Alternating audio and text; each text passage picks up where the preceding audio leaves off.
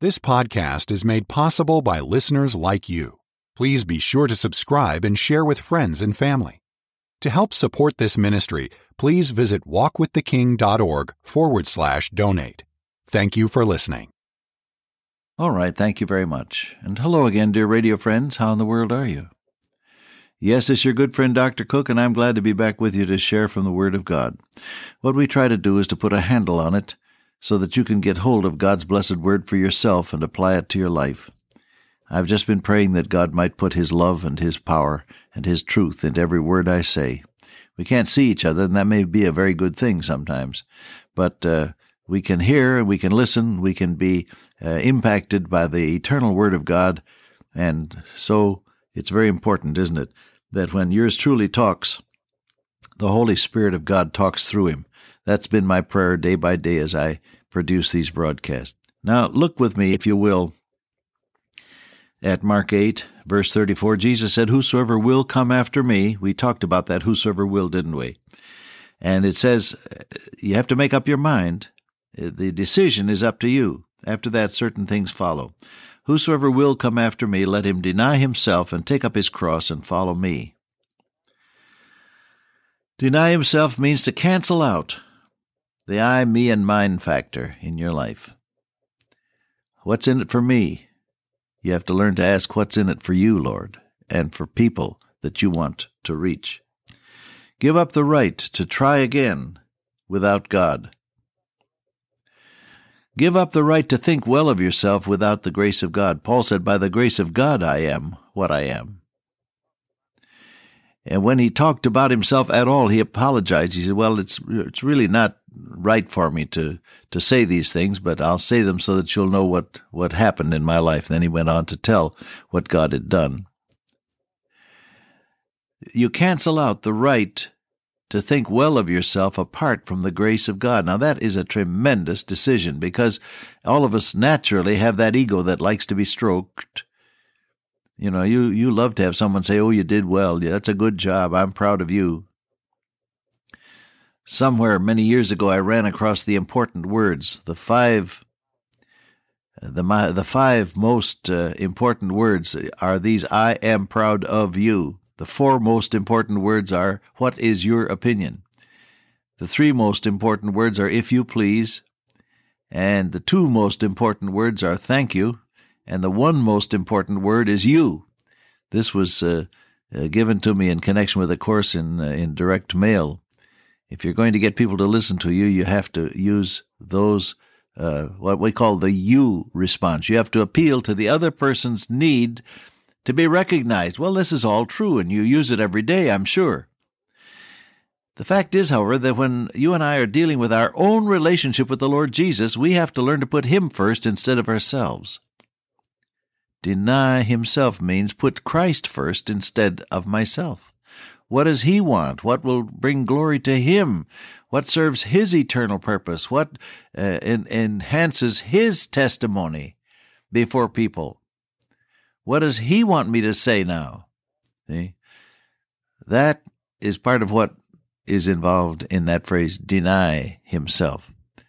Now, back to what I said originally a little while ago God doesn't expect you to cancel out the person that is you.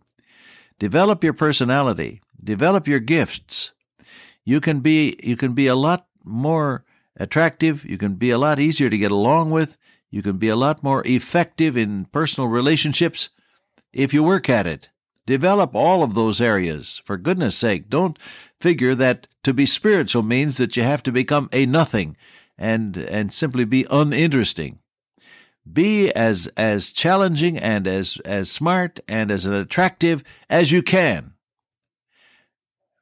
But beyond and underneath and around all of that, let the Lord Jesus Christ give the orders. Good idea? That's why Evelyn Christenson says first pray, then plan. First pray, then decide. First pray, then have your meeting. First pray, then take the step of action. Pray first, and then take your steps. Deny himself, all involved in that. Then he says, Take up his cross. Now, a cross was understood by everyone in that day to be the instrument of excruciatingly painful death. It was it was always there. There was always somebody being crucified by the Roman government that was in charge uh, in those days.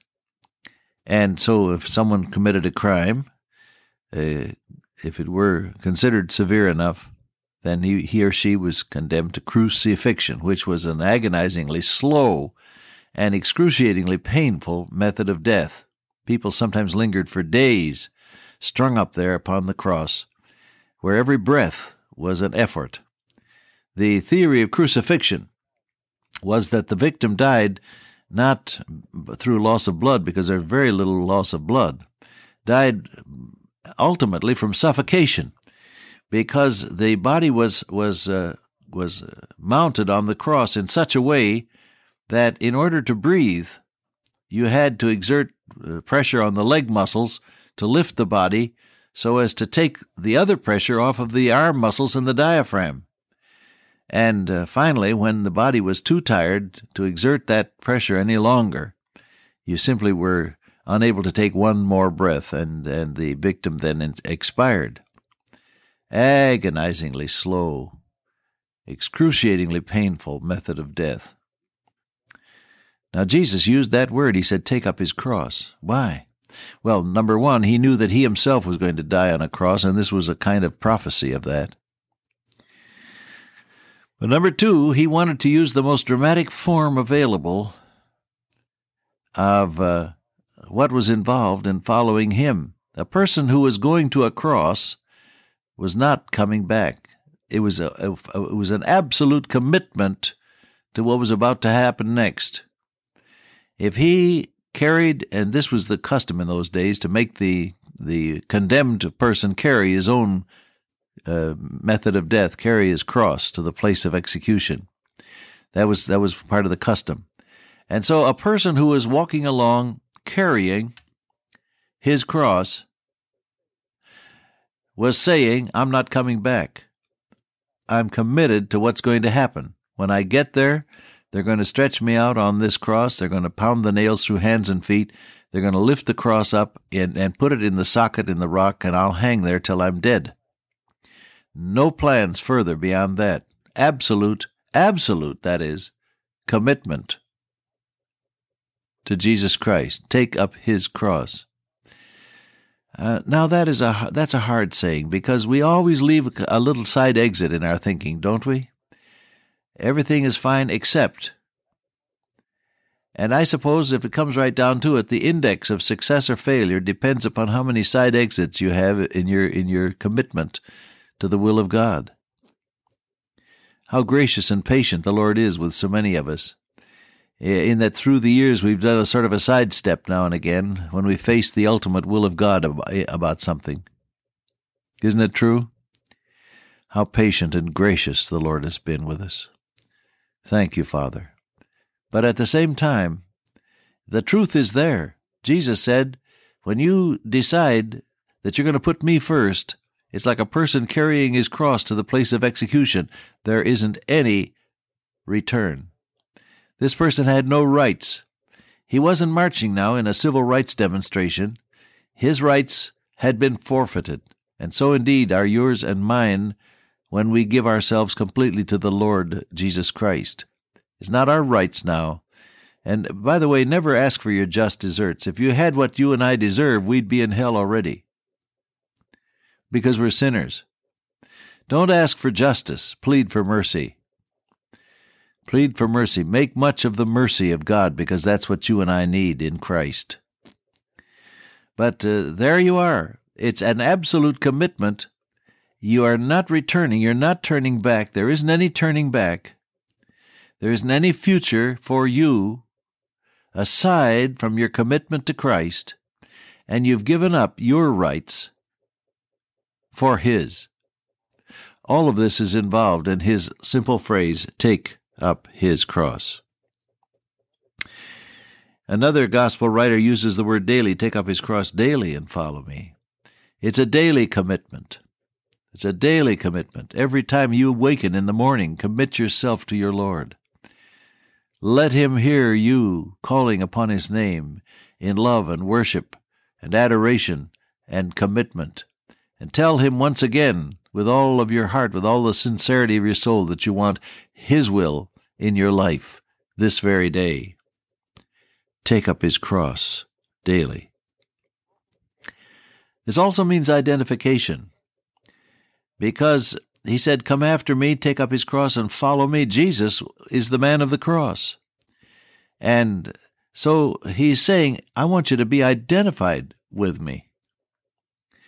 Now, uh, using this form of speech, it's an embarrassment to be identified closely with a criminal, isn't it? Uh, like me, others of you have, have visited oftentimes in prisons there to preach the gospel or to visit from cell block to cell block and talk with the prisoners and all of that. But we do it as outsiders.